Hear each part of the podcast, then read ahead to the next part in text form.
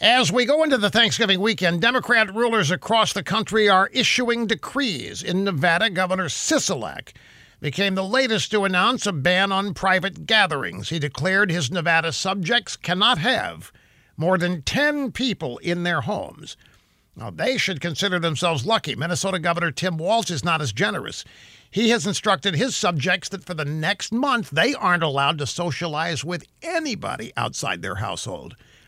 In New York, the Emperor Cuomo is furious because some subjects are disobeying his orders. A number of local sheriffs say they will not enforce his lockdown mandates. Cuomo says they don't have a right to pick and choose which laws to follow, even though Democrats do that all the time.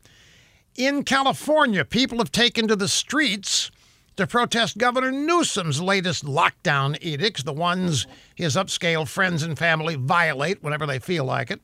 Orange County sheriffs and others in law enforcement say they will not enforce his 10 p.m. curfew. Restaurant owners who survived the initial lockdowns are petrified they won't last through this one.